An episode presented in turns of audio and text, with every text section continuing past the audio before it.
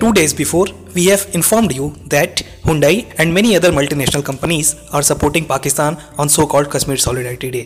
In two days, this controversy has taken many new turns. What was Hyundai's first response to this controversy? Why India summoned South Korean ambassador and South Korean foreign minister called to S. Jaishankar and a proper conclusion we will discuss in this video.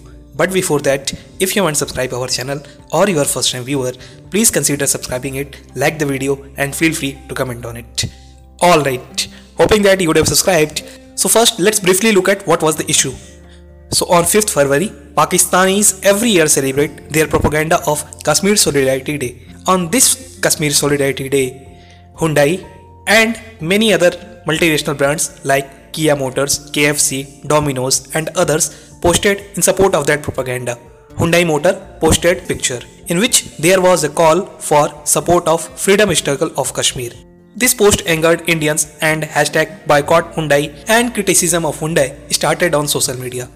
When this controversy became stronger, Hyundai India issued a cryptic, lame and a diplomatic reply. What Indians were demanding was a clear apology. What Hyundai was doing was a diplomatic response. In return, the full controversy reached to another level.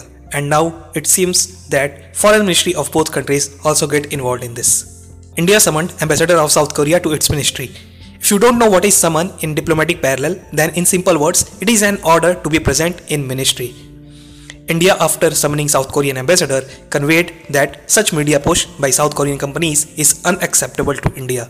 This matter consists India's territorial integrity and India cannot compromise on this. India hopes that company will take appropriate action to address this issue. So this was very first time that Indian government also get involved in this issue.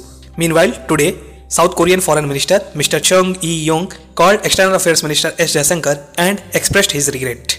Hyundai Motor has also issued a new apology in which they clearly rejected their posts. Now you must know that India and South Korea are two of the vibrant, liberal, democratic countries. Beyond this, South Korea also faces similar problem like India through North Korea. Still, such politically motivated posts were completely undesired. Just a small mistake and Hyundai has to suffer such a PR disaster. This whole controversy is a lesson for multinational companies that rather than focusing on geopolitics and political issues, they should focus more on their business. Hyundai is one of the largest car exporters and one of the largest car seller in India. The role of Hyundai in India's rise as automobile powerhouse is huge, but it doesn't give it liberty to comment on India's territorial integrity and take anti-India stand whether it is in India or in any other country.